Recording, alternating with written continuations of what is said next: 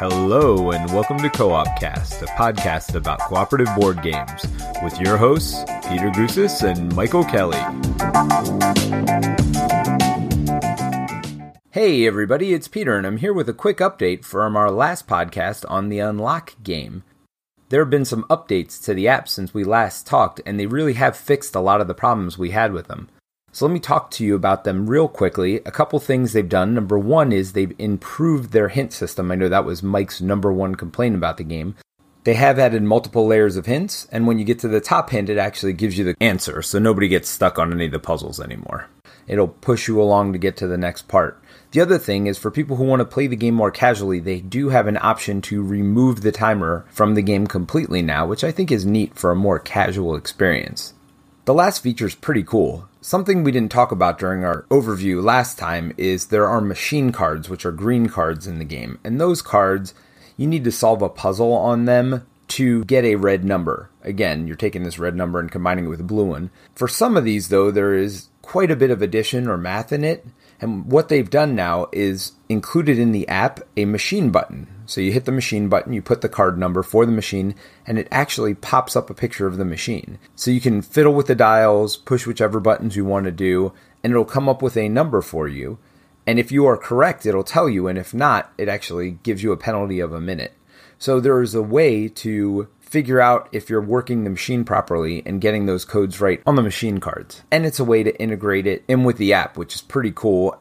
It also reduces the amount of math needed for the game because obviously you're not adding five or six different numbers together, which you previously had to do before the app update.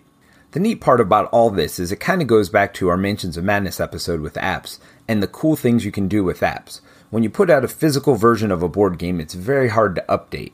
But when you have an app associated with it, if you have rules updates, you can do it in the app. If you have new things you want to implement, you can add that into the app. And so I think it really is a neat way to be able to update a physical game. We're not talking about an app based game here, we're talking a physical game that part of it has an app implementation. And I think it opens up a lot of neat possibilities for the future. I also want to give you a little sneak peek spoiler for next week's episode. Next week, we're going to be covering the game Sword and Sorcery. It's a dungeon crawl campaign game that we've been having some fun with. We've already played two of the missions, and we're going to play two more of them tonight, so we'll have a pretty comprehensive review of what we think so far through the campaign for you next week. We're also going to change the design discussion a little bit next week. We feel like we've been agreeing a little too much, so we're going to change that to a design debate this week. So we're each going to take one side of an argument and toss it around back and forth. So we have a little bit more of a discussion rather than just agreeing with each other on every point. So hopefully you like that. It may replace the design discussion or it may just be an alternate format that we use from time to time, depending on how you guys respond to it and whether you like it or not. The last thing I want to talk about, and I mentioned them once before, is a website called coopboardgames.com. There are no spaces, no underlines. I'll have it in the show notes for today. We are not affiliated with this site in any way. We just love their content. They're doing really cool things for cooperative games on a written review side, just the way we're doing it on the podcasting side. One of the recent reviews was for one of our games, Salvation Road, so go over there and see what they thought of the game. So that's going to wrap it up for this week, and we look forward to seeing you again next week on Co op Cast.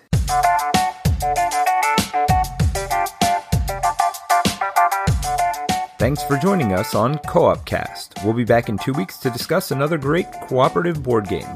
Until then, please review us on iTunes and feel free to follow us on Twitter at MVP Board Games or email us at mvpboardgames at gmail.com.